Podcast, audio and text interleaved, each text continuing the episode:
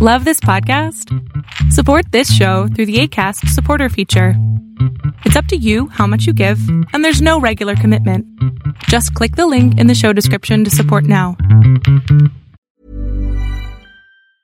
Quality sleep is essential. That's why the Sleep Number Smart Bed is designed for your ever evolving sleep needs. Need a bed that's firmer or softer on either side? Helps you sleep at a comfortable temperature? Sleep Number Smart Beds let you individualize your comfort so you sleep better together. JD Power ranks Sleep Number number 1 in customer satisfaction with mattresses purchased in-store. And now, save 50% on the Sleep Number limited edition Smart Bed for a limited time. For JD Power 2023 award information, visit jdpower.com/awards. Only at a Sleep Number store or sleepnumber.com.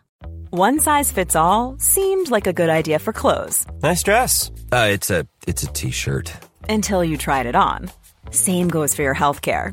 That's why United Healthcare offers a variety of flexible, budget friendly coverage for medical, vision, dental, and more. So, whether you're between jobs, coming off a parent's plan, or even missed open enrollment, you can find the plan that fits you best. Find out more about United Healthcare coverage at uh1.com. That's uh1.com.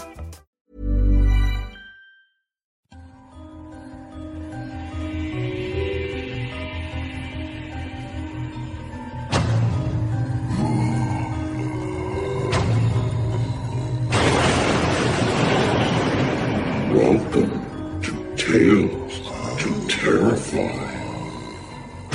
Welcome to Tales to Terrify, part of the District of Wonders network, featuring Starship Sofa, Crime City Central, and Protecting Project Pulp. Everyone has a story in the District of Wonders. Come and find yours. Good evening, children of the night. Come in, come in and know that you are welcome. To what? Well, to the nook, to the near end of summer, and if that is not invitation sufficient, then to the dark, and of course to the expectation that here tonight you will hear a tale to terrify. Yes. My name is Lawrence Santoro, and this is Tales to Terror. Oh, good grief. Come in, settle, find a chum to snuggle with. And tonight, please get a grip on your persona because tonight we visit a world, a time, a place where the self may be peeled away simply by peeling off a mask. But first, the usual. Stop by our homepage, talestoterrify.com, and consider making a contribution that will help keep us and all the neighborhoods of the District of Wonders fluid, funded, and operationally sound. You know, if our little corner of web world is similar to some of the free services of which I partake, the ones that depend on the kindness of well, not of strangers, but upon the kindness of its frequent users, then Tales to Terrify, the Starship Sofa, Crime City Central, Protecting Project Pulp all limp along with about one user out of every 300 or so, contributing toward its upkeep. So come, don't make us, don't make us sell our hair to a wig shop. Drop a few dollars, pounds, coins of whatever realm in which you dwell our way. Make a generous one time donation or a modest continuing subscription to keep us in beverages, in treats, air conditioning, and bandwidth. And if the mood strikes you, friend us on Facebook, stop by and engage with others. We're trying to make the page an ancillary organ to the shows here in the Nook. Every week we feature pictures, sounds, videos, whatever we can skim from the heady substrates and the freebies offered by the internets. And we welcome your input. By we, of course, I mean Cher Eves, Laura Nealis, our editorial intern, Tony C. Smith, Ms. Cecilia, Mahler, the ink black cat of the nook, and of course, myself. Okay, that will be that. Now, before we dive into the fiction of the night, let us turn our attentions to last week's author savant, Mr. Mike Allen, as he takes us on another stroll down the slippery corridors of his mind on this month's tour of the abattoir. Michael?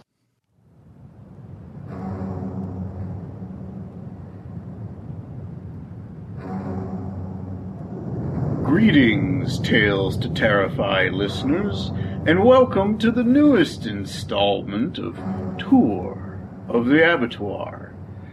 I've been gone for a couple months and I apologize for that, but I am back now with a possessive vengeance, as is my buddy and frequent guest and co-host, Shalon Hurlbert. Say hi, Shalon. Hello. Today we're going to talk about Dybbuk. But before we get into that, I, I want to offer a little explanation for why I wasn't around last month. I managed to time a whole bunch of projects that I am working on so that they culminated at the same time, which happened to be June, July. One of those was the relaunch of Mythic Delirium, my longtime poetry journal, I started a Kickstarter to help me revamp it as a journal that publishes both poetry and fiction. As of this recording, we have successfully reached our funding goal, so if any of you have helped us with that, thank you very much. Also, I launched Clockwork Phoenix 4, my newest anthology, funded by the Kickstarter I did at this time last year, and I launched my first novel, The Blackfire Concerto. I am just back from ReaderCon, where we held the launch readings and launch parties for both events. They went very well, and I'm very happy and very tired and very grateful that Shalon is willing to help me out and get this done so that Larry doesn't cut the fingers off my right hand. I miss the ones on my left. Larry, can you please give them back? But anyway, en- en- en- enough of that. Um, Shalon and I have just watched The Unborn, a movie involving Dybbuk possession that came out in 2009. And both of us have seen last year's The Possession, which was also about a Dybbuk. The plots to both are very, very similar. There's just a couple of variable touches to it. Right. It both involve women. Well, actually, possession involves a young girl who is threatened by the Dybbuk. The unborn involves a college-age girl who is threatened by the Dybbuk. Not the same Dybbuk, mind you, but a Dybbuk which both movies portray as demons, essentially, which does not match with the folklore for what a Dybbuk is, Right. as Shalon and I understand it. Neither of us are experts, so if you are an expert and you hear us screw it up,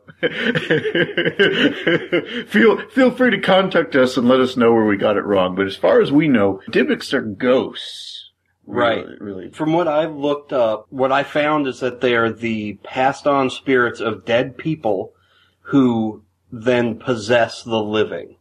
Right. But beyond that, any like why they do it or if there's some greater purpose for them to do such a thing, I couldn't find any. I was interested by the image that accompanies the entry on Wikipedia that shows a person with a skeletal figure riding their back. So it seems more of a, a burden kind of a haunting rather than a truly malevolent possession like would be portrayed in The Exorcist or The Haunting of Emily Rose or Right. that sort of thing. The most that I have absorbed about Dybbuk's comes from reading and publishing the fiction and poetry of my friend Sonya Taaffe, who often writes about Dybbuk's, and she tends to portray them as more melancholy figures than actively malicious figures. Though something that she does do uses the classic Dybbuk trope of a person speaking with the voice of the deceased, which is something that we don't actually see in either of these movies that I can recall. Right. The closest thing that happens is a little boy named Maddie in the Unborn speaks for the ghost with the wonderful name Jumby.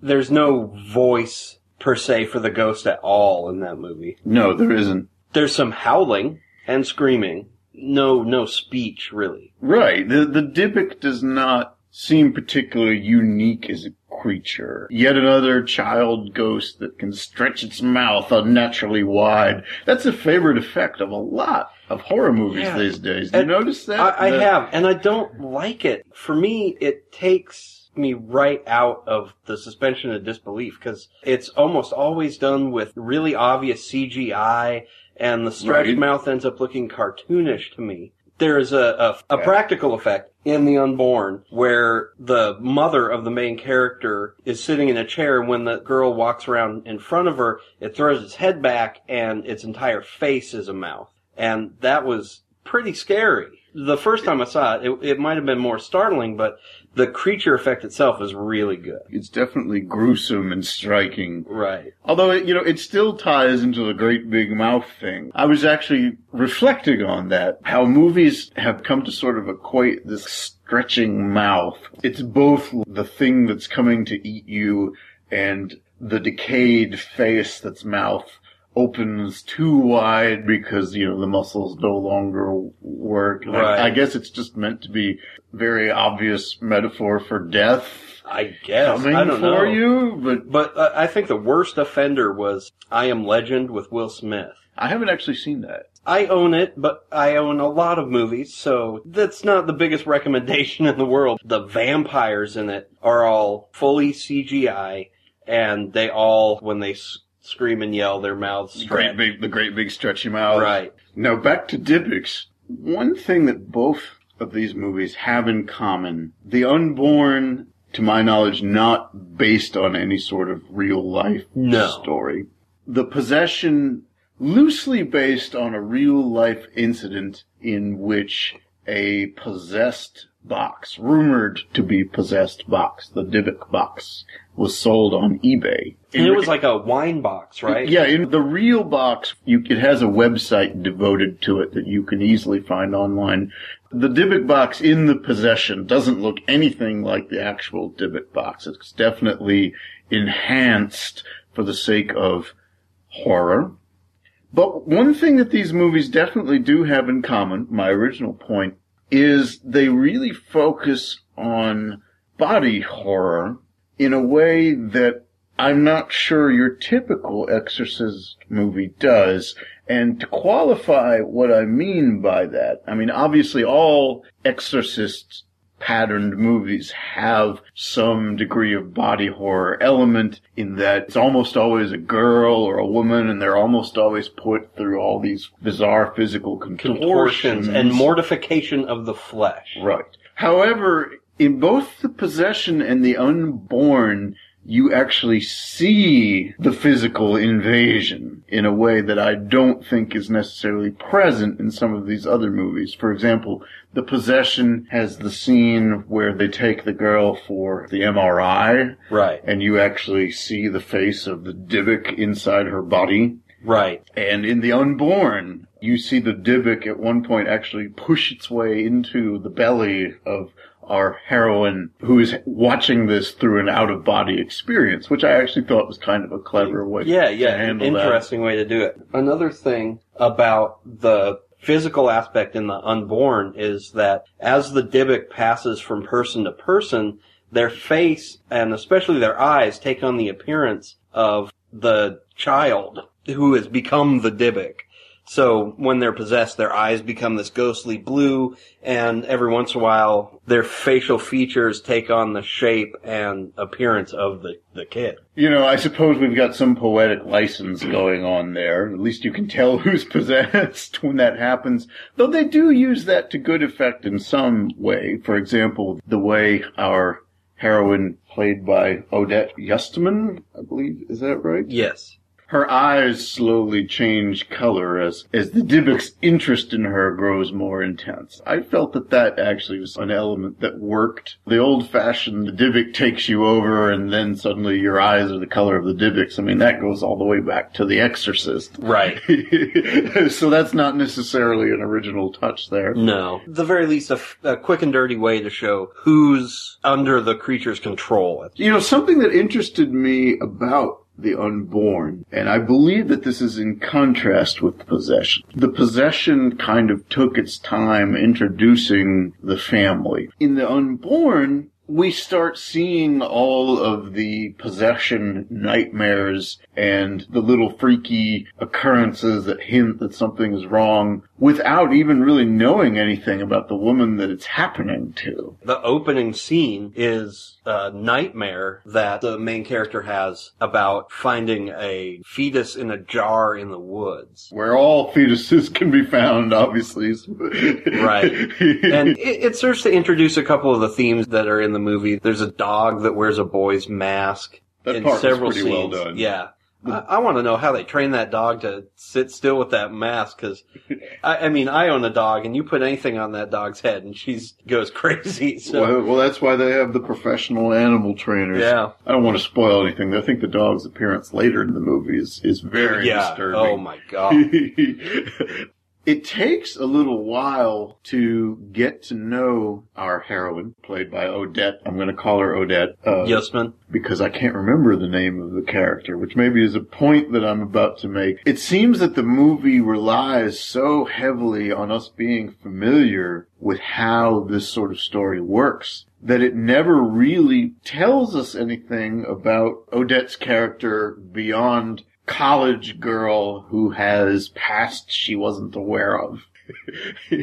she does some good acting with what she's given to do, but I suspect she just had to kind of invent her character out of whole cloth because there's very little offered Right. about what, even what her interests are as a person. Or, Right. I mean, she's a college student and that's it. That's Yes. what we know. We don't know what she's studying. We don't know anything of that nature. She has a best friend whose name I actually remember, Romy. That's right. Romy's a more unique character. She's a smart ass with a lot of superstition. Unfortunately, because she's black, you, you can predict what will happen to her in the movie and be correct. Right. it's sad to say, but it's true. Yep. Idris Elba is also in this movie and he gets the Same same, thing. fate. Same thing. And I tell you, I'm starting to get sick of that trope. Yeah, I- I've been sick of it for a while. You know, Well, I, both, I say starting in in the colloquial. I'm starting. It's getting pretty offensive. no, both of those actors give it their all in what they do. You got it. You got to Yeah. give them that. Oh, Um, Idris Elba's great in this movie. oh yeah. I mean, It- he his, he- his he's not in it for very long. Screen time is probably less than 15 minutes, but his character is also very interesting. You know, he's an Episcopalian priest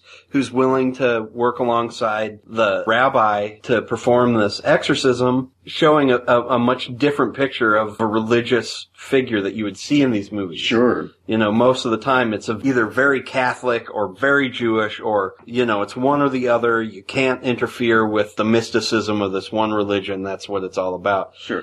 Uh, what what you're saying is definitely true of the possession, which purports to be heavily invested in the Jewish ritual. Right. I, I, don't have enough background to know how correct it is. I suspect that there's a lot of fudging. Uh, I think if you had to compare Exorcist, the, in the Unborn, you have the team of Idris Elba and Gary Oldman, which is cool, but the Exorcist and the Possession, Is Matisyahu, yes. who, uh, if you don't know, he's um, R&B and hip hop musician, but he, he's a Hasidic Jew, which makes him unique in, in the hip hop world. But he delivers such a good performance. Yeah, he's easily, In- in he's easily movie. the best thing about the possession. I think. absolutely. I, mean, he even outshines Jeffrey Dean Morgan, who plays the dad. right. And that guy is amazing. he did a good you job know. too. Whenever I think of Matisyahu, I think of this bearded rap star who's kind of frenetic, and he does this very straight character as this conflicted young rabbi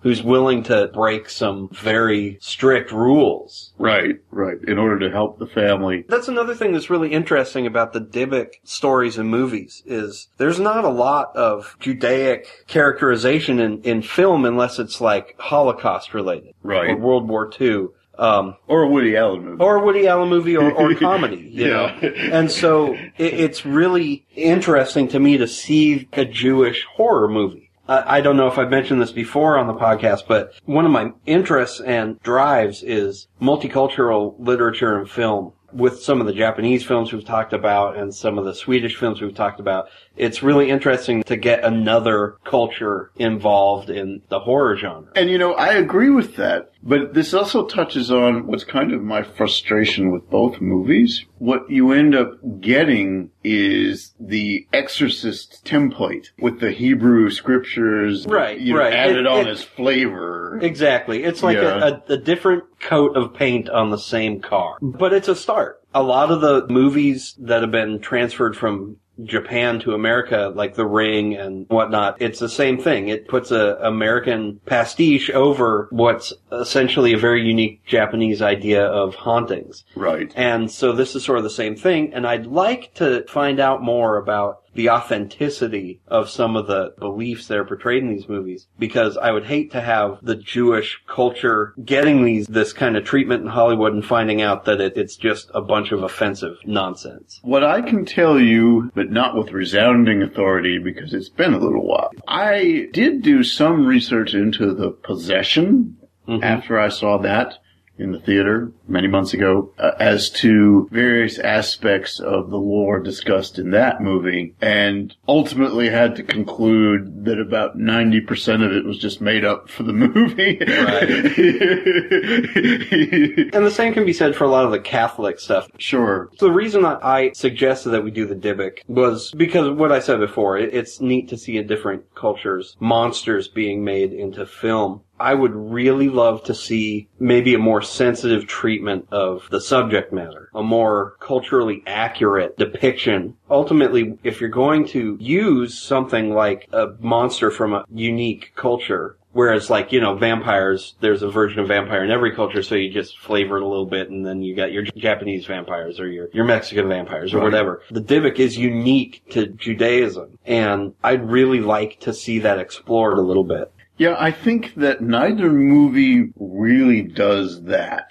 I mean, certainly on the surface they tied into the Jewish. Yeah, yeah, it's very much as as if there's like, oh, here's these evil spirits, and then a nod to the audience. By the way, he's Jewish, and then they go back to just it's an evil spirit. Right. If you've seen any exorcism movie, you can basically guess how either of these movies are going to go. Even down to the twist, which kind of amount to, it's not over. Right, yeah. The unborn actually reminded me a lot of Splice at the end. I could see that. Do you know what I mean? yeah. It's like it's not over and it's in you. Whoa! Yeah, you know. yeah, for sure. Although the movie that came to my mind was Prometheus. Oh, yeah. you, know, is Odette going to be climbing into a machine to administer a self cesarean Right, right. sequel? And, and Oh, you know, Idris Elba sacrificed himself in both of those movies. uh, yeah, that's true. You know? that's true. He sure did. As for scare factors, uh, I found the possession to be a scarier movie. Then again, when you put a child in peril, I always find that a little scary. Of course, it's been a little while since I've seen The Possession, and I just saw The Unborn. But I think some of the individual moments in The Unborn might be creepier than The Possession, although they're probably about on par. Can't remember anything in The Possession that's quite on the level of that thing with the dog, or Oh yeah, or the or the old man in oh in the wheelchair. Oh yeah, yeah, supposedly paralyzed old man. Right, and, and apparently he's paralyzed again when you see him Yeah. later. Yeah, both movies have lots of bugs. Yeah. that's, that's interesting. I guess you have the moths in the possession, and and you have crawlier creatures in the unborn. I don't know how many of you know what a weta is, but it, it's a gigantic New Zealand cricket. The namesake of Weta Studio, the people who did the special effects in Lord of the Rings movies. Yes. But it's a huge, creepy looking cricket. Absolutely harmless. But you know, when you got a cricket the size of your thumb crawling around, that's pretty creepy stuff. For some reason, a whole lot of them appear in the unborn. Right. You know, that is one of the scarier sequences for me and one of the more visually arresting, the bathroom at the club. When she goes in and vomits and then toilets start overflowing with the crickets and the walls break open and expose It's like all kinds of like creepy weird crawly tentacles legs and legs and stuff. And it's very, That that's a little Lovecraftian. Yeah, I was gonna say. you know, that's But- the, that's the other dimension kind of trying to push its way through. The, yeah, that kind of thing. Yeah, that- very that- much that the- like uh, the club scene in the extended version of Jacob's Ladder. There's a similar thing where the walls break open and there's creatures, otherworldly creatures behind the walls. My friend Laird Barron also likes to do that kind of thing in his short stories. Oh, yeah. So- women are always the, the targets of possession in these. Women are girls. I have a feeling it comes down to our cultural view of women and children, and especially female children, as being fragile, needing rescue or needing protection, which is a very outdated concept. This is true. But that doesn't mean that the rest of the world, especially the general movie viewing public, has caught up with the reality that men and women are equally vulnerable to horror and crime and pain. You know, it's a cheap trick if you want to put someone in peril that the audience will instantly feel for. You put a child or a woman. I, want to see the. I want to see. I mean, it's not even just possession. Look at Halloween. I want to see an exorcism movie starring The Rock. uh, End of Days, starring Arnold Schwarzenegger. He actually gets possessed in that movie. Okay. That's the whole thing. Is like he's a cop trying to do good, and the end of the world is coming, and he's all involved, and then he gets possessed by the devil. But is the point of the movie to exorcise him, or is that just something that happens? The point of the movie is he becomes the tool by which the world ends. There is no attempt at saving him by anyone but himself. The world will not be back. Right, exactly. you know? And that's the only movie that comes readily to mind about a male being possessed as the point of the movie. I mean, in The Unborn, plenty of men get possessed, but, But it- only but it- for a short time It's and always briefly, and it's for the purpose, purpose of of getting, at- getting into the woman. Yes. Yeah. I can't think of another movie that deals with male possession. The astronaut's wife, maybe a little bit, but it's not a supernatural possession. Johnny Depp comes back from space with an alien intelligence inside of him. But then also, there's no attempt to get rid of it. It's just like the wife starts to notice weird stuff about him, and And it's really about threatening the wife. yeah, All right. Yep. Yes, see, Once there we again. go. Yeah. So I don't know if any of you out there know of a movie or movies that portray males in peril, especially males being possessed. I'd be really interested to know. Yeah, please let us know. Leave your reactions in the comments below. That- Yes, you know. yes. That's all we have for you for the moment. And until next time, stay scared. Good night, all. The great big stretchy mouth thing. Hmm? Well, thank you, Mike. Thank you, Shaylin. I have the possession. It's been part of the permanent collection here in the Nook for quite some time. Uh, we watched it just a few months ago. Not bad. I'll have to take a peek at the unborn. And by the way, Wetas. Oh, ever since seeing Peter Jackson's King Kong and noting the Wetas in that film, the size of a kindergarten soccer player, I've been a little nervous about New Zealand being just a bit too close to Chicago. Well, thanks again, Mike. Thanks again, Shaylin. You know, every time you guys come on, for that matter, every time I hear another segment of Kevin Lucia's Horror 101, it ends up costing me money. New movies, new books. It never ends.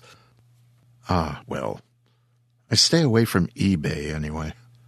So, no Dybbuk wine boxes for me. Next, fiction. Tonight's tale to terrify is from Ms. Eugie Foster. Eugie grew up in the Midwest, although she is now at home in what she calls a mildly haunted, fey infested house in Atlanta, Georgia, shared with her husband Matthew. She received a Master of Arts degree in developmental psychology and immediately retired from such pursuits in order to write fiction.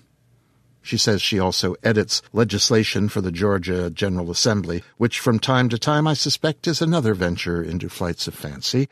No offense to anybody in Georgia. I do something very similar here in the state of Illinois for the city of Chicago. And I know. Never mind. Eugie received the 2009 Nebula Award for Best Novelette, and that is for tonight's story, and the 2011 and 2012 Drabblecast People's Choice Award for Best Story. She was named the 2009 Author of the Year by Bards and Sages. The Dragon and the Stars, an anthology of Chinese culture related stories edited by Derwin Mak and Eric Choi, contained her story Mortal Clay Stone Heart. The book won the 2011 Aurora Award for Best English Related Work. She has also received the 2002 Phobos Award, been translated into eight languages, and has been a finalist for the Hugo, Washington Science Fiction Association, and British Science Fiction Association Awards.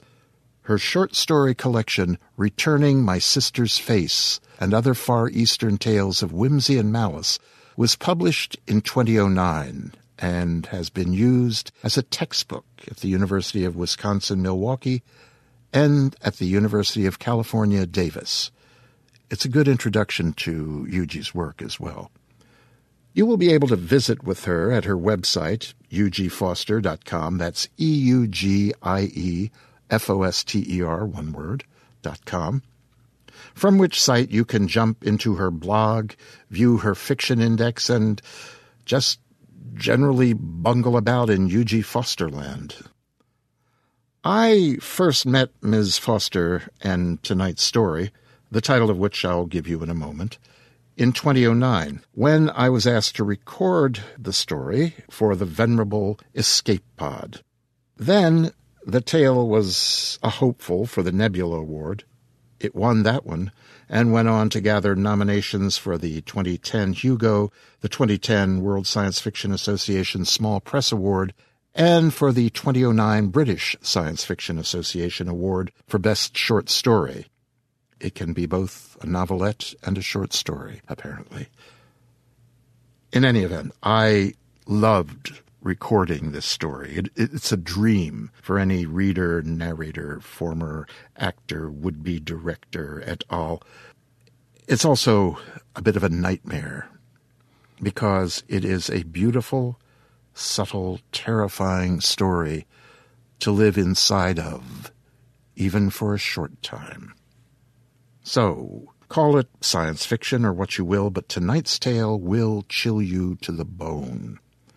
As I said, hang on to your identity because here is Eugie Foster's sinner, baker, fabulist, priest, red mask, black mask, gentleman, beast.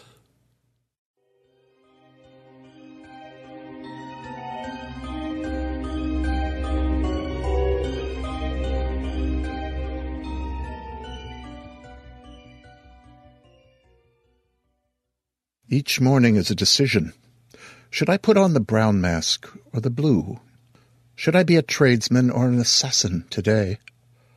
Whatever the Queen demands, of course I am, but so often she ignores me, and I am left to figure out for myself who to be. Dozens upon dozens of faces to choose from. One. Marigold is for murder. The yellow mask draws me, the one made from the pelt of a mute animal with neither fangs nor claws, better for the workers to collect its skin. It can only glare at its keepers through the wires of its cage, and when the knives cut and the harvesters rip away its skin, no one is troubled by its screams. I tie the tawny ribbons under my chin. The mask is so light, almost weightless, but when I inhale, a charnel stench redolent of outhouses, open intestines, and dried blood floods my nose. My wife's mask is so pretty. Pink flower lips and magenta eyelashes that flutter like feathers when she talks. But her body, it's pasty and soft, the flesh of her thighs mottled with black veins and puckered fat. Still, I want her. Darling, I'm sorry, I say. They, they didn't have the kind you wanted. I bought what they had, their citrus nectar, iolite bronze, and creamy illusion. Might as well bring me pus in a jar, she snaps. Did you look on all the shelves? N- no, but the shop girl said they were out. That slut was probably hoarding it for herself. You know, they all skim the stuff, open the pots, scoop out a spoonful here, a dollop there. They use it themselves or stick it in tawdry urns to sell at those independent markets. The shop girl looked honest enough. Her mask had been carved onyx with a brush of gold at the temples and chin. She had been slim, her flesh taut where my wife sagged, her skin flawless, golden, and she had moved with a delicate grace, totally unlike the lumbering woman before me. Looked honest, my wife's eyes roll in the sockets of her mask, like you could tell Queen's honey from shit. My love, I, I know you're disappointed, but won't you try one of these other ones f- for me? I pull out a jar of iolite bronze from the sack and unscrew the lid. Although hostility bristles from her, her scent, her stance, the glare of fury from the eye holes of her mask, I dip a finger into the solution. It's true, it doesn't have the same consistency, and the perfume is more musk than honey, but the tingle, it's the same. With my iolite bronzed finger, I reach for the cleft between her doughy thighs. Don't touch me with that filth, she snarls, backing away. If only she wasn't so stubborn. I grease all the fingers of my hand with iolite bronze. The musk scent has roused me faster than queen's honey.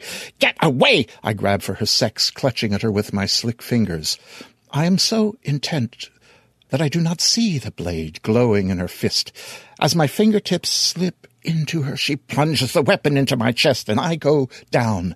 Lying in a pool of my own blood, the scent of iolite bronze turning rank, I watch the blade rise and fall as she stabs me again and again. Her mask, her mask, her mask is so pretty. Two. Blue is for maidens. The next morning I linger over my selection, touching one beautiful face, then another. There's a vacant spot where the yellow mask used to be, but I have many more. Finally, I choose one, the color of sapphires. The brow is sewn from satin smooth as water. I twine the velveteen ribbons in my hair, and the tassels shush round my ears like whispered secrets. I don't think I'll ever marry, I say. Why should I? The girl beside me giggles, slender fingers over her mouth opening. Her mask is hewn from green wood hardened by three days of fire. Once carved and finished, the wood takes on a glass-like clarity, the tracery of sepia veins like a thick filigree of lace. Mark my words, she said. All the flirting you do will catch up to you one day. A man will steal your heart and you'll come running to me to help with the wedding. I laugh, but it's not likely. The guys you know, they only think about Queen's Honey, getting me alone. I just as soon marry a mask maker as any of those meatheads. Oh, that's twisted, my girlfriend squeals and points out. Look, it's the new shipment. Didn't I tell you the delivery trucks come round this street first? We stand with our mask pressed against the shop window, ogling the display of vials. Exotica. White wishes under a black moon, my friend rattles off the names printed in elegant fonts in the space beneath each sampler. Metallic mischief. Homage to a manifesto? What do you suppose that one's like? Terracotta talisman and dulcet poison. I like the sound of that last one. You would. Oh, hush. Let's go try them.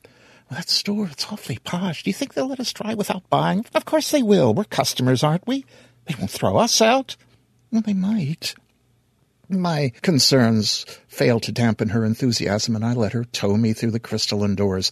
The mingled scents in the shop wash over us. My friend abandons me, rushing to join the jostling horde clustered around the new arrivals, while the mixture of emotive fumes makes my friend giddy and excited. They overwhelm me. I lean against a counter and I take shallow breaths.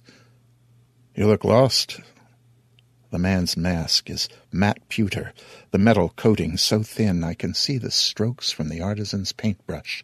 A flame design swirls across both cheeks in variegated shades of purple. I'm just waiting for my friend. I gesture in the direction of the mob. There's a glint of translucent green. It's all I can see of her. You're not interested in trying this new batch, then? Not really. I prefer the traditional distillations. I guess that makes me old-fashioned. The man leans to conspiratorial closeness. But you purchased those three new ones yesterday. Tried to warn you about the iolite bronze. It's not at all a proper substitute for queen's honey. Memories of lust and violence fill me. Musk and arousal, pain and blood. But they're wrong. I am someone else today. I shake my head. I don't know what you're talking about.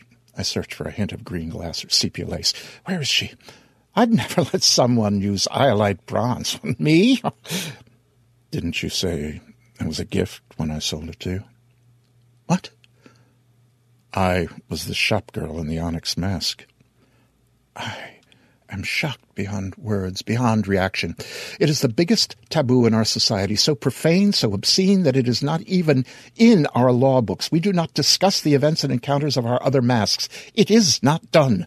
What if people started blaming one face for what another did, merely because the same citizens wore both? The moment of speechless paralysis ends, and I run. I fly through the glittering doors, not caring that I've left my best friend behind, and I run, run, run, until I am back to the dormitory on center at corridor. I huddle in the lift, and it whisks me to my quarters on my bed. I sob, the tears wetting the inside of my mask. A part of me worries that I will stain the satin, but it, it is a distant part.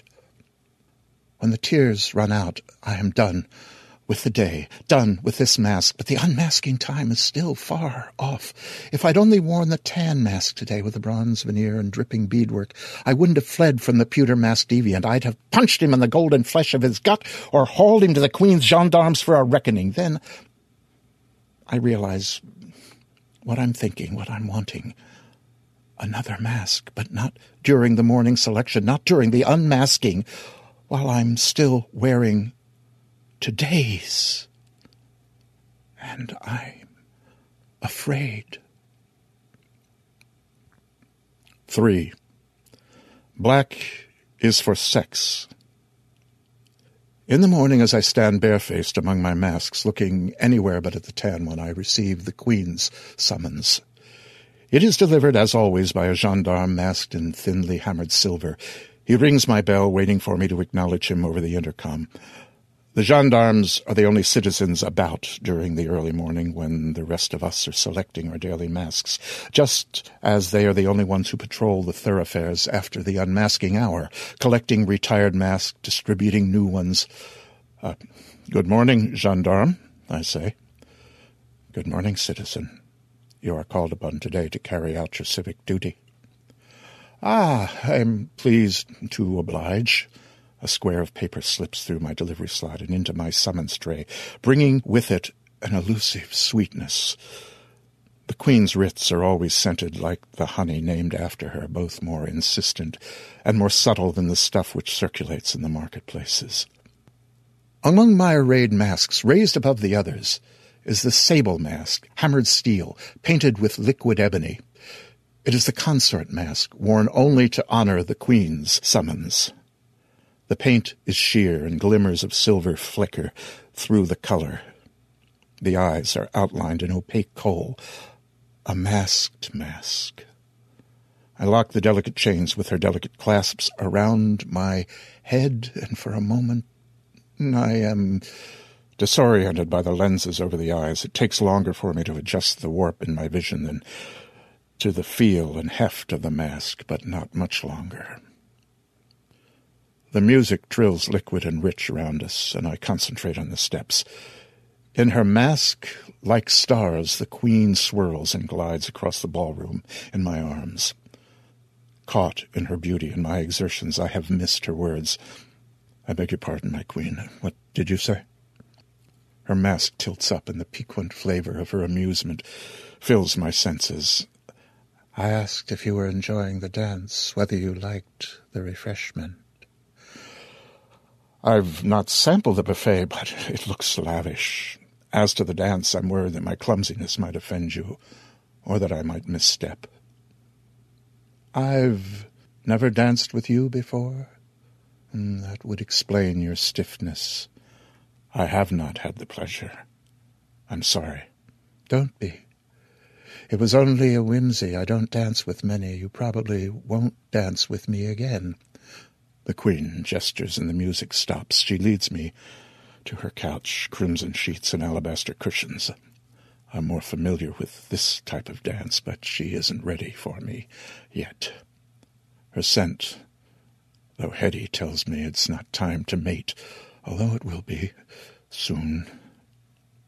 It confuses me, this waiting. Why am I here if not to do my duty? She reclines on her couch, but not in the position of copulation. Talk to me, she says. Ah, what would you like to speak on, my queen? Do you have a favorite mask? It is an odd question. It treads the boundary of indecency. No, my queen, I say. They are all precious to me. Don't you wish you could discard some masks? Perhaps the ones that you suffer in, and just wear the ones that are pleasurable. Was she testing me? They are all precious to me, I say again. Each in its wonderful variety. I would never presume to contravene the law, not even to bend it a little. There are some citizens who wear just a few masks, don others only as often as they must in order to stay out of the purview of the gendarmes. But that's criminal. And technically, it's legal, although it defies the heart of the code. Generally, the number of their How would you like to look five years younger? In a clinical study, people that had volume added with Juvederm Voluma XC in the cheeks perceived themselves as looking five years younger at six months after treatment. Look younger, feel like you. Add volume for lift and contour in the cheeks with Juvederm Voluma XC. Reverse signs of aging by adding volume to smooth laugh lines with Juvederm Vollure XC. For important safety information and to find a licensed specialist, visit juvederm.com. That's J U V E D E R M.com. Not for people with severe allergic reactions, allergies to lidocaine, or the proteins used in Juvederm. Common side effects include injection site redness, swelling, pain, tenderness, firmness, lumps, bumps, bruising, discoloration, or itching. There's a risk of unintentional injection into a blood vessel, which can cause vision abnormalities, blindness, stroke, temporary scabs, or scarring. Talk to a licensed specialist to find out if it's right for you. There's never been a faster or easier way to start your weight loss journey than with PlushCare. PlushCare accepts most insurance plans and gives you online access to board-certified physicians who can prescribe FDA-approved weight loss medications like Wegovy and Zepbound for those who qualify. Take charge of your health and speak with a board-certified physician about a weight loss plan that's right for you. Get started today at plushcare.com slash weight loss. That's plushcare.com slash weight loss. plushcare.com slash weight loss. A lot can happen in three years, like a chatbot may be your new best friend. But what won't change? Needing health insurance. United Healthcare Tri Term Medical Plans, underwritten by Golden Rule Insurance Company, offer flexible, budget friendly coverage that lasts nearly three years in some states. Learn more at uh1.com. Elect rotation is large enough that no single mask becomes dominant. Do you find the prospect appealing? Dominant mask. What would be the purpose in limiting one's mask selection? Her words make no sense. No. My answer pleases her.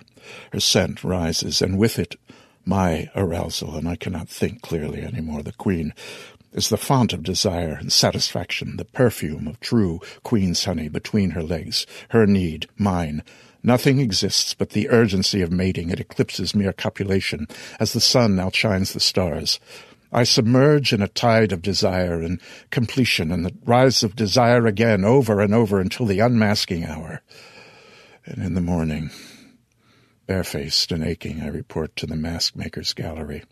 I avoid looking at their ugly, soft countenances. It's it's partly instinctive discomfort at being seen without a mask, but also mask makers have always made me uneasy. I feel sorry for them. Their faces so colorless and insipid. It's an irony that they wear such bland features and plain colors, yet they make such marvelous faces for us, each one unique in its brilliance. I pity them and I'm glad I was not born to their caste. I hand over my summons written, except my newest mask, my favor from the Queen. It is glossy saffron with pointed wires to fasten it. It has no mouth opening, but it does not seem lacking for that. Like every face they craft, it is a feat of artistry. 4. Orange is for agony. I press the saffron mask to my face and wrap the barbed laces round my head. A fleeting touch, my fingertips on the painted metal tell me of thick runnels that dent the surface. Their unevenness makes the fit uncomfortable. For a moment. Wire mesh pressures above and below. If I lie down, I can stretch my neck a little, but then the mesh cuts into my feet, my forearms, my chest. Standing, sitting, a few back and forth steps, but pacing only reminds me how small my cell is, and I do not like for us to pace. Exercise thins the fat between muscle and skin, making the harvest more difficult.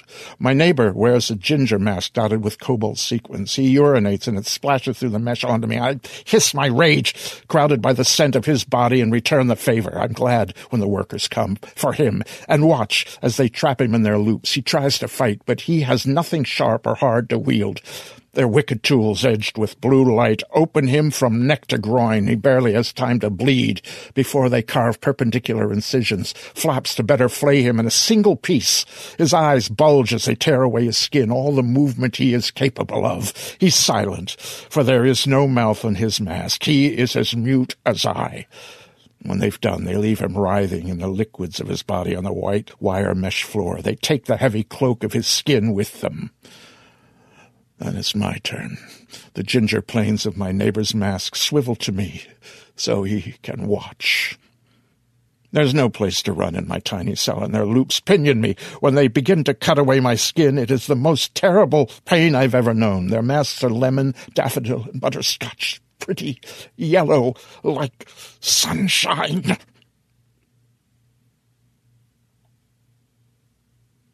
Five. Jasper is for jilting. The next morning the choice is harder than usual. I flinch away from the saffron mask and stare for a long while at the tan one, but it feels inappropriate to select it. Like a whiff of passing corruption, the notion of going without a mask today, simply staying in my quarters and not choosing a face, flits through my thoughts.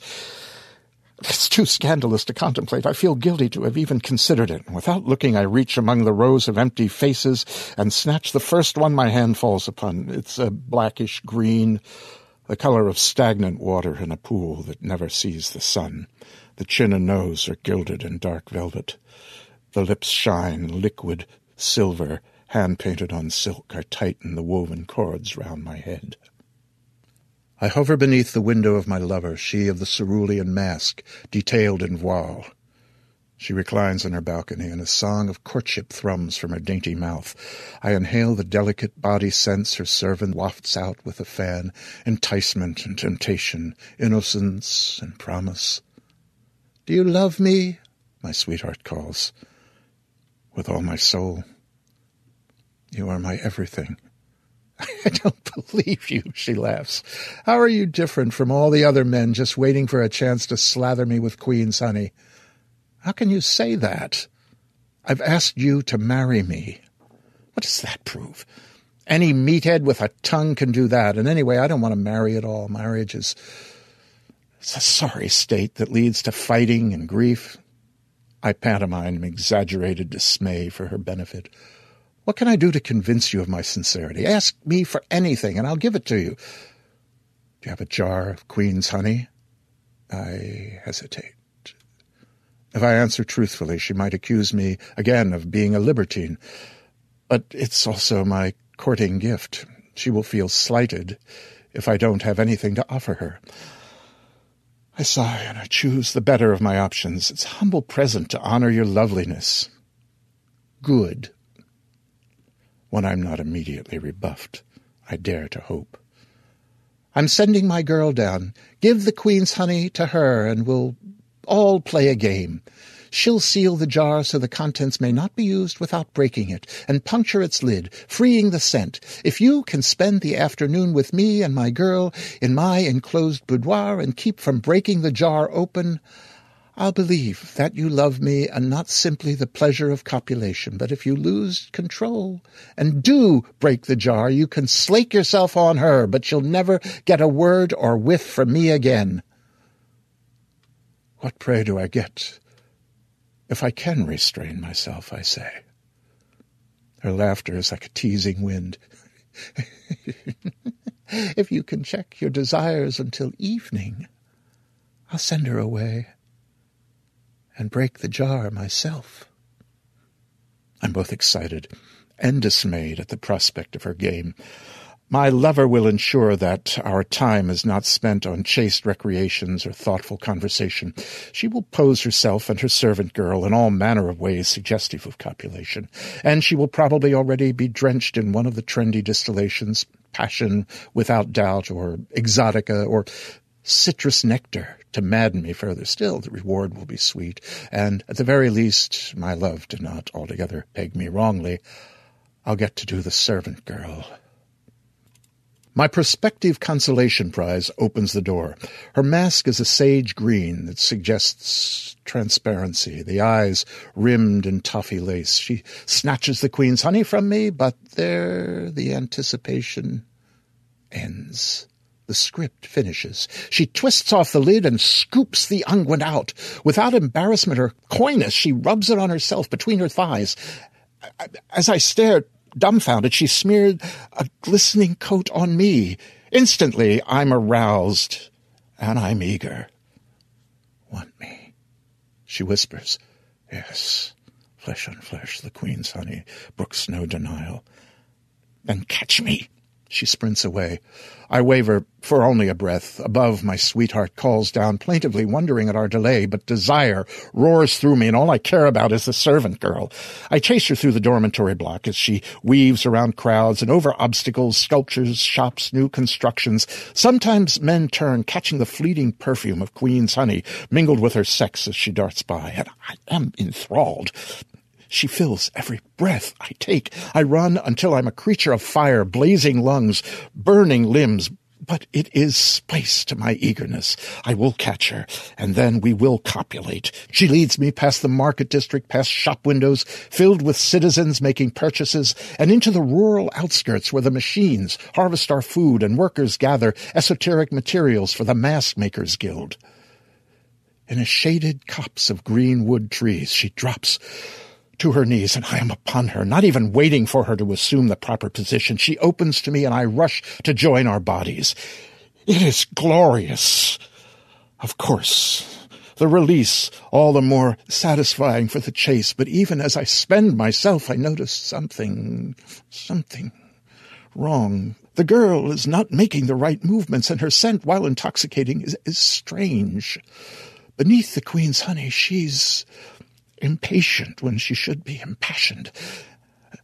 Soon as I'm finished, she pulls away, and for the first time after a copulation, I'm not happy and languid, awash in the endorphins of sex. I feel awkward.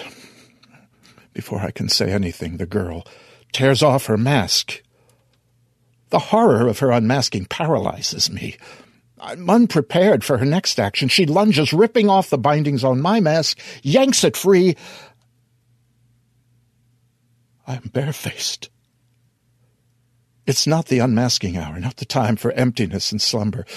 Without my mask, I, I, I, don't know how to act or feel or what to say. I don't even know if I can speak, for I never have without a mask. I'm lost. No one the nucleus of my personality, the intelligence, it, it's, is empty. The girl has stolen it. Six. White is for obedience. While I kneel, stupefied, the girl discards my mask, letting it fall among the long grasses where we loved. I don't even have the presence or, or, of, of will to retrieve it. She examines the inside of her mask with infinite care. She peels a sheer membrane away. It is like a veil of gauze or chiffon, but this veil has a shape. There are nose, cheekbones, and chin. It is a mask, but a mask unlike any I've seen. The fabric is unornamented and diaphanous white, like thin fog or still water, but all colorless. It doesn't conceal what it covers, only overlays it. She takes this ghost of a mask and drapes it over my face, Without cord or chain, it fastens itself, clinging to my head. It is such a relief to have my nakedness covered. I'm grateful and I should be outraged. And I wait for the mask to tell me who I am and what to do. And I wait. There's not much oversoul there, the girl says. Without a mask, her features are too animated, obscenely so. I avert my gaze, wondering if the ghost mask exposes my expressions in such an indecent fashion. It's only a scaffold to help you get past the schizo panic, she continues. Doesn't have any personas or relationship scenarios to instill. Absolutely no emotives. I, I don't like the ghost mask's vacancy, but, but at least I can think now, and it occurs to me to scramble for my own mask. Stop, she says. I cannot move. I cannot move. My fingertips brush the darker green and glint of silver lying in the grass, but I can't pick it up. I'm afraid the scaffold does have an obedience imprint. I'm sorry about that, but it's necessary. You wouldn't be able to access the oversoul in your mask anyway. The scaffold, it creates a barrier the mask imprints can't penetrate, and you won't be able to take the scaffold off. Go ahead, I know you want to. Try. Try to remove it. I grope my face, my head, looking for something to undo. There's nothing to unknot, release, or unbuckle. I find the edge where the ghost mask, the, the scaffold, gives way to the skin, but it's adhered to me. The memory from yesterday, the saffron mask, being skinned alive, is, is enough to deter me from anything drastic. What did you do to me? I asked. Why? Good. You're questioning. I knew you'd acclimate quickly. A scent penetrates my distress. She is pleased. Except the tang isn't right. It's not feminine, but not masculine either. She has no mask to tell me whether she's male or female. Should I continue thinking of her as a girl? And for that matter, the scaffold hasn't provided me with a gender either. Am I a man or a woman, or am I neuter, perhaps some sort of androgyne? I feel lightheaded and ill. If this is some perverted game, I say, I, am not amused. I'll report this to the gendarmes. They'll confiscate all your masks for this crime, and I, I trail off.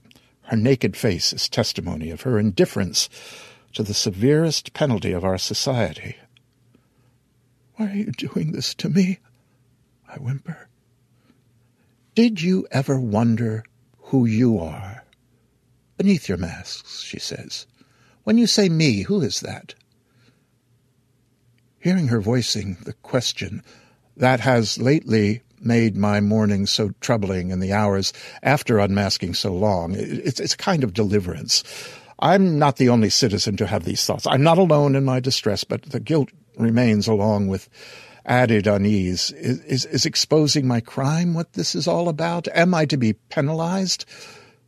Look, don't be afraid, she says. I'm not going to turn you over to the gendarmes or anything like that. My breathing quickens. Are you hearing my thoughts? No. I'm only watching your face. My, my face?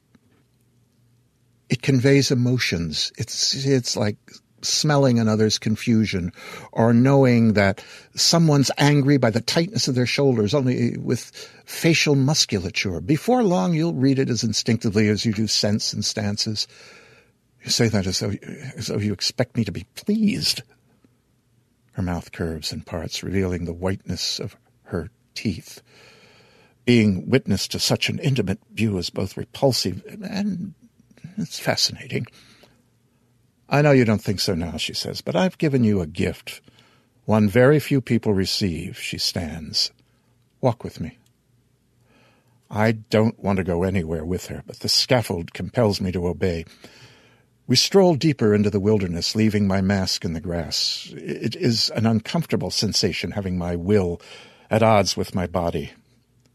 I've been watching you for a while to make sure you were right, she says. Watching me. Fragments of confusion knit into understanding. You're the shop girl who sold me the Hyalite bronze, and the deviant man with the pewter mask, and the customer at the bakery who bought a dozen egg tarts from you before that. The woman with the pink mask who asked for the recipe? Yes. And before, when you wore your roan and iron mask, I was in the audience when you presented your new poem. And the day before that, I picked indigo with you for the mask makers. We emerge into a clearing, a broken down hut lists, obscured by overgrown foliage. Her sage and toffee mask still dangles from her fingertips. She passes its brim over the doorknob and the door swings open. I'm glad finally to meet you, she says. You can call me Pina. The interior is dim, lit by stray sunbeams poking through holes in the ramshackle walls. Pina. The word is meaningless. Why? It's my name. A word that means me, regardless of what mask I'm wearing or not wearing. I, I snort. Why stop at each citizen having their own name? Why not each tile or brick the builders use, or every tree or blade of grass? Every street has a name, Pina says, and every shop. Uh, so we can tell one from the other. Otherwise, we couldn't say where a place was or differentiate between one food market and the other. Exactly. She runs her fingers over a floorboard, and I hear a click. In the far corner by the fireplace, flagstones part to expose steps. Mm, what's down there? I ask. Answers. Come. We descend, and the flagstones rumble shut overhead. Ambient light washes over us, dim and red, casting bloody shadows. We're in a tunnel with rough stone walls. The light extends ten paces before us. Beyond is darkness. Pina strides toward this border, and I am obliged to accompany her. When we are within a pace of light's end, more red comes on to reveal another span of corridor. When, when we are within this new radius, the light behind us goes out. And so we walk why do citizens need names? I ask. We change masks every day, unlike shops and streets, which stay the same. What, what if I discover that my physician is the same citizen as my murderer, or, or a citizen in one mask is my lover, and in another, my enemy? If I call that citizen by a single word, it's like treating all their mask identities as the same person. Well, that is the point, she says. It lets us be who we truly are, underneath our masks I shake my head. Without the masks, we're not anything. Uh, there was a time before the masks. And we were empty, primitive creatures, without will or without purpose, until the first queen created the first mask to wear and carved faces for the citizens, and, and she designated the guild of mask makers and tasked them with their sacred duty so that everyone would be imbued with the souls of blah, blah, blah, blah, blah. Know the lies. Her heresy is both disturbing and it's intriguing. Uh, what do you believe, then? That is what I'm going to show you. Why me? There's a group of us named. We seek out others who harbor the same doubts and resentments we do, and we liberate them. I don't want to be liberated. Don't you? Haven't you wanted to be free of the daily selection routine, or chafed against the mask, wishing the hour of unmasking came sooner? Don't you hover in indecision some mornings, not because the choosing is so hard, but because none of them appeal? Don't you wonder who you could be if you were left to decide for yourself? I am saved from having to answer by the appearance of something new when the next light activates. A door 7. Red is for revelation. Where are we? We're beneath the palace at the Mask Makers Guild. She passes her mask over the door like the huts it opens. I balk. No, no, absolutely not. It's prohibited. She studies me. I can make you, but I won't. It's your decision. I, I open my mouth to repeat myself, but first, listen, hear me out if I must. But it won't change my mind. You know, I've been keeping by you as you switched masks. I was also with you when you wore the saffron mask at the leather harvesters. The memory is still raw. So? Do you know who I was? One of the Skinners, I presume. I was your neighbor in the adjoining cage. Despite everything, I'm dismayed. Didn't you know what they were going to do to you, to us? I knew. And still you let them, willingly even.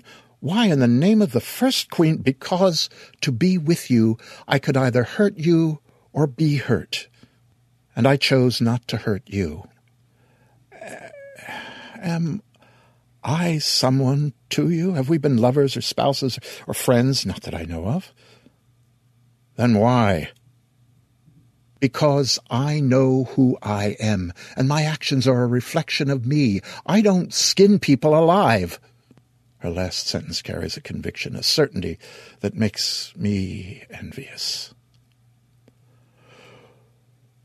What would you do if you had to choose, she says, if your decisions extended beyond what mask to wear any given day, would you willingly inflict such suffering upon another? I, I would. I, I. I don't know. Do you want to know?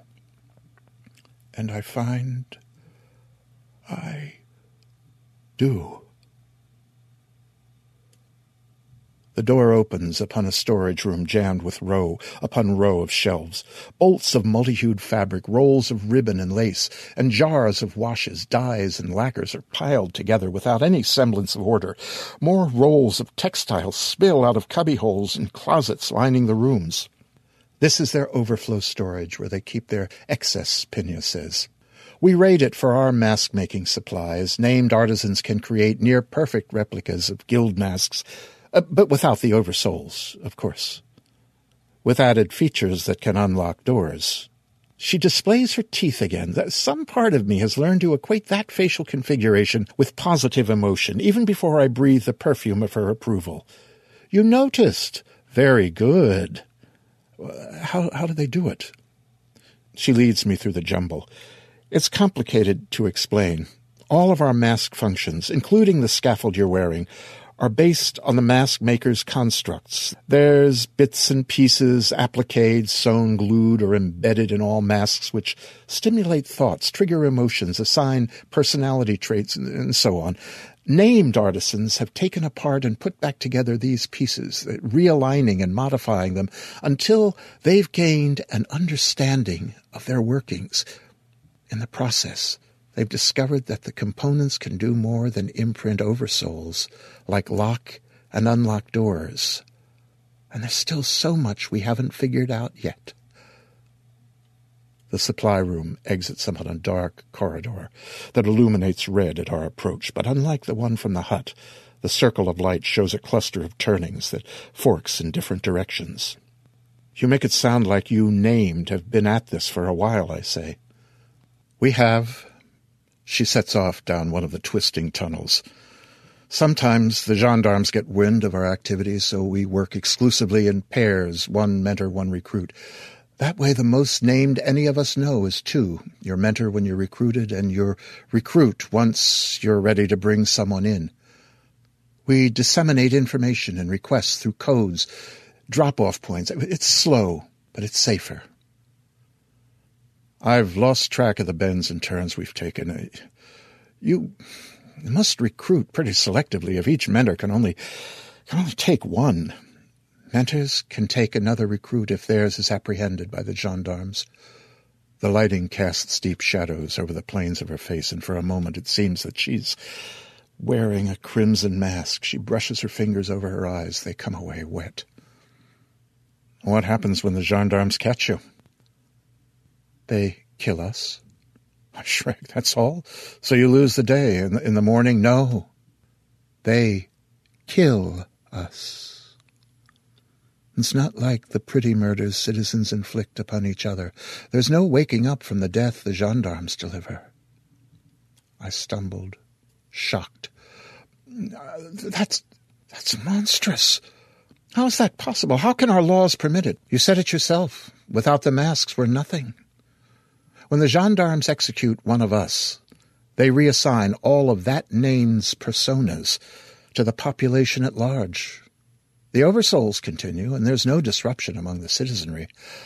I think the gendarmes grieve more when they have to destroy a mask that has been uh, murdered than when they kill one of us. Pina rounds a corner, and there is a wall. It's creamy smooth, as though stoneworkers spent hours painstakingly sanding it to perfect flatness. Did you make a wrong turn? I ask.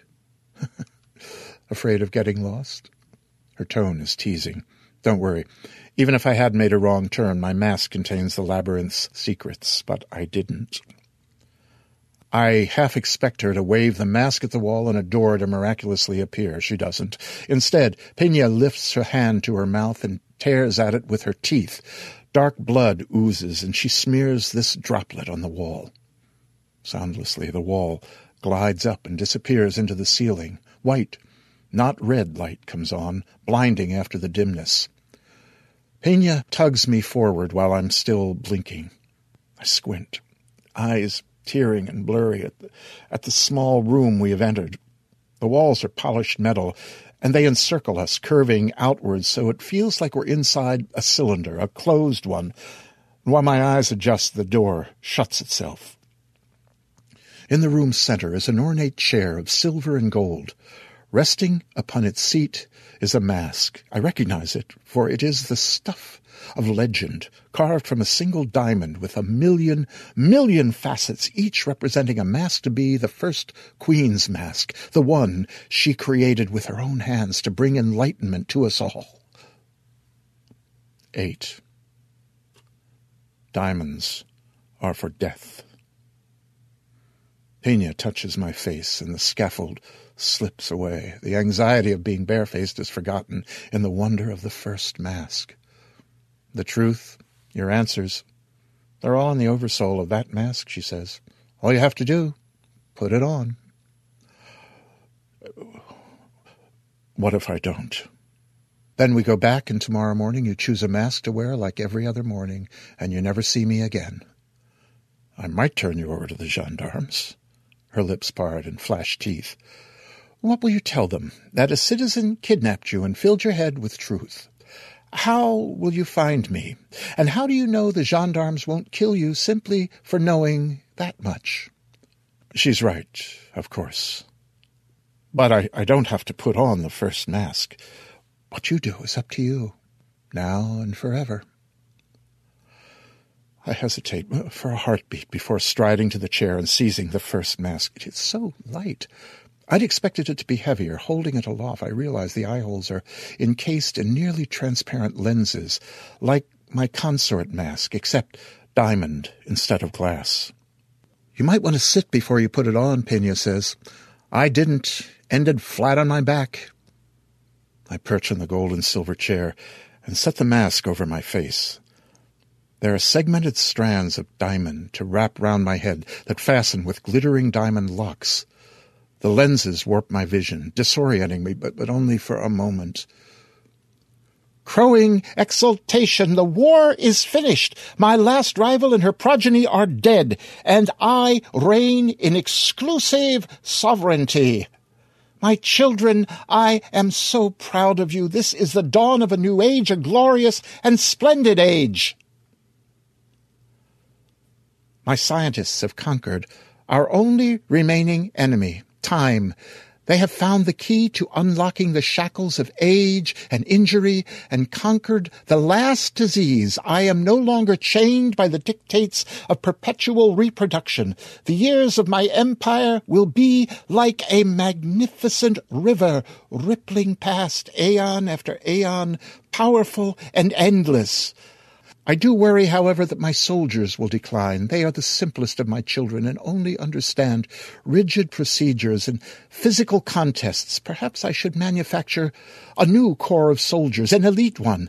They can vie with each other in mock battles for the honor of being counted among my gendarmes. The river of years is murky and deep, and I cannot see where it will take us. I'm stymied at an unanticipated quarter. My consorts, the noblest of my children, nearly my equals, clever, curious, independent, imaginative, I should have known they would feel neglected and adrift when I ceased summoning them to mate. They are creatures of great passion, as I am, and now they squabble, forming factions and carry out vendettas. I've started opening my body to them again, but I will ask the scientists to develop a synthetic pheromone so they may copulate amongst themselves. I am despair. A citizen killed another today, beyond what my scientists were able to restore. I must accept the truth. We are an aggressive people, not destined for peace, and all I have tried to build is in ruins. If only there was a way for my consorts to spend their passions harmlessly. I must confer with my scientists. At last I have devised an end to the chaos which blights my citizenry. My scientists have developed a means of imprinting memories and eliciting emotions that may be interchanged, swapped out, added upon with seemingly infinite variety. My consorts may oppose each other and mate with promiscuity, all without garnering rivals or blood feuds. I have set my scientists to generate these oversoul masks in copious quantity and in wondrous variety. This must work. All is well. The activities of my children are once more in accord with my desiring, and eternity's river holds no more uncertainties. There was a minor dilemma, but I have solved even that. It seems that I am not immune to the effect of the masks. I thought my royal will would safeguard my identity, but it is becoming a strain sorting reality from fabrication. I have had an oversoul commissioned. It will be a lasting record of all the tribulations I have confronted and my efforts to remedy them. This mask shall be sealed beneath my palace in a chamber, secured by steel, and my blood shall be the only key that unlocks it. And I take off the mask of diamonds. Pina watches me, her lips parted. I tumble out of the chair. I fall to my knees. I am your servant, First Queen. Pina's eyes widen, and she laughs. Oh, no, no, no. She's at my side, and she hauls me up. I'm not the First Queen. But your blood, it opened the door. Don't you get it? We're all of her blood, each of us descended from the First Queen. It's some joke on her, huh? I stay silent. Come, she says. We need to get back before the hour of unmasking. If we're seen on the streets after, the gendarmes will take us. I straggle after her. I, am lost. I'm lost in my thoughts. I don't try to keep track of the red lit corridors, and I notice only when we are among the fabrics and dyes of the storage room. St! Pina gestures. What is it? Without warning, she shoves me, and I tumble into a closeted hole. Bolts of velvet and felt tumble upon me. She flings an oversized bottle of jasmine oil after, engulfing me in cloying sweetness. And then, then there's confusion. The red light extinguishes, and white beams flash in the darkness. They catch and glint off white metal glittering eyes, gleaming brows. It's the silver masks of the gendarmes. Hidden in my cubby, my scent as obscured as my body, they do not detect me. They converge on a single spot. Pina, huddled beneath shelves. By order of the Queen, you are hereby accused and convicted of treason, one gendarme says. I cannot smell anything over the sickening jasmine, but I can see the terror on her face. She glances at me, and there is a beseeching in her eyes and a question, but she looks away before I can understand it. The penalty for treason is death, citizen, a gendarme, perhaps the same one, says. Do you wish to repent? Identify your co-conspirators, and we will allow you to return to the way of the mask. Pina lifts her head. Never. They don't ask again. They activate their loops, and I'm reminded of the day of the saffron mask. I'm ashamed of the gladness I felt then.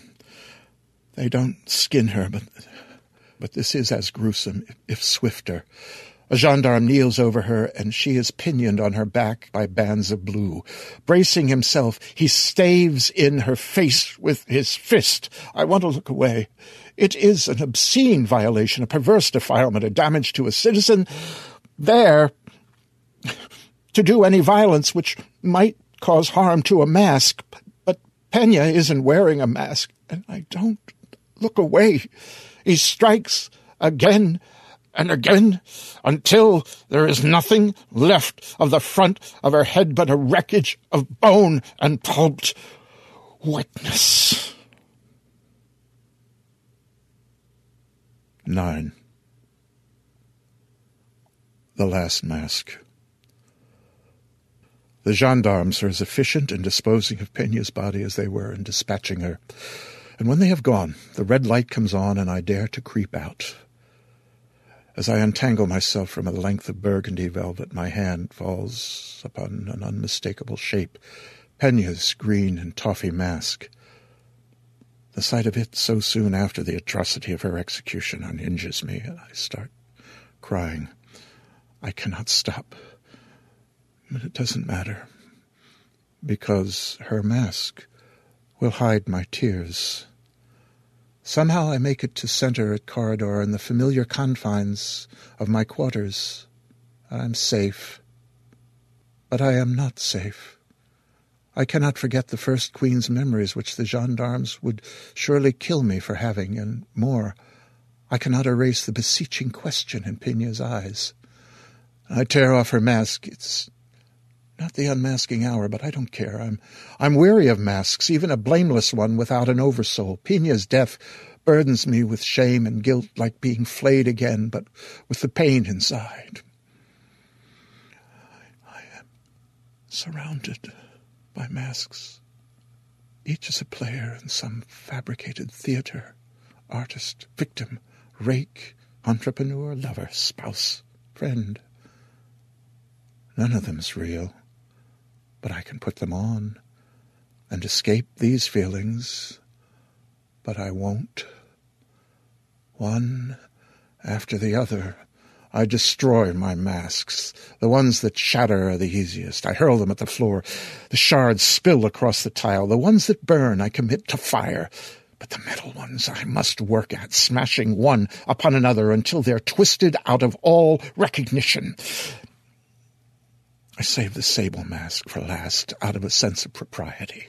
Although it is metal, it is oddly malleable, and it crumbles between my hands. The lenses fall out of the eye holes, and they tumble among the broken bits of ceramic and glass on my floor.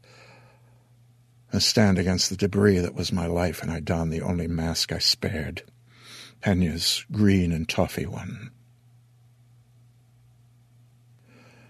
My lover glances at me in her cerulean with wild mask and lets me in. She thinks I am her servant girl. Where did you go? she demands. Do you know how long I've been waiting for you? And where is my suitor? Her quarters are much like mine, much like every citizen's. Has a mask room, a kitchen, and a bedchamber. I brush past her and she follows, continuing to scold as we enter her kitchen. I find what I need in one of the drawers, a tenderizer mallet. It's heavy and solid. Even when I turn with it upraised, she doesn't relent. Are you ignoring me, you slut? she shouts. How dare you? Only when I yank off her masks does she become afraid. By then, of course, it's too late. I smash the mallet into her face. She stumbles, and I ride her as she goes down, hammering the metal tool into her face. It's over and over. Bones and flesh mashed together into pulp. And still I persist. I must be thorough. Pina did not have time to teach me the secrets of her league of named. But through her I've learned enough. I have seen how the gendarmes kill. I do not have their loops or their strength, but I know how to murder, so that my victims will not wake. Pina also taught me to know who I am. I am chaos in this ordered society. I am the flaw in a carefully wrought plan. I am turbulence in the Queen's eternal river.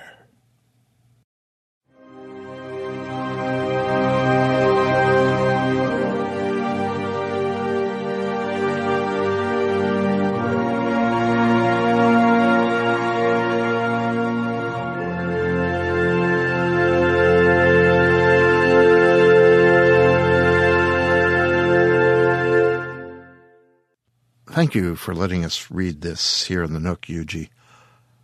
As mentioned, I first read this story back in 2009. At my first skim through, I was somewhat baffled, but the story reveals itself wonderfully as you go. Yes, you never know the whole of it. You never know who, where, or when you are. But the essential humanity of the tale becomes readily apparent. Obviously, this is a story that bears rehearing and rereading. And if you are interested in doing such a thing, Sinner, Baker, Fabulist Priest is now available on Amazon Kindle as a standalone novelette for one cent less than a dollar. 99 cents. So, here we have a story highly lauded in science fiction circles, as is well deserved. But I think you'll agree that it also earns high marks as a horror tale. Not because it features blood, torment, and creepy murder, but because it posits a world in which we always know exactly who we are. We know it by the putting on of our mask of the moment. You remember that the next time you slip into your suit and knot your tie for the day. Remember that the next time you grunt and sweat under the weary life, bear the oppressor's wrong, the proud man's contumely. Remember it when you shed that suit and tie and slip into a t-shirt and baseball cap. This is not just a story of a distant future, of bug beings and of hive minds. Now, apart from being a very rich and sensual tale of the strange, this is a very human tale of life as it is lived. Despite its strangeness, we recognize this place, these people. That's one reason why the story so resonates with us. Yeah, you might want to pick it up. Amazon Kindle, 99 cents. Thanks again, Eugie. And that children of the night will be that. I would have you be upstanding and homeward bound. The worst of the summer is over, yes. A few more days of discomforting heat and mug, but it's it's all but done. Now we have the fall to look forward to, to harvest smoke, scudding moon clouds, and, and well, you know, apples, cinnamon, et al. And as you wind your way among the shadows tonight, take a look not at the streets, not at the darkness outside. Take a look inside. Try to have a peek at who you are, at that essential kernel that lives inside you, without which you would be, well, someone entirely different. That should prompt some truly pleasant dreams. Hmm? This presentation has been brought to you by the District of Wonders Network. Even when we're on a budget, we still deserve nice things. Quince is a place to scoop up stunning high-end goods for 50 to 80% less than similar brands.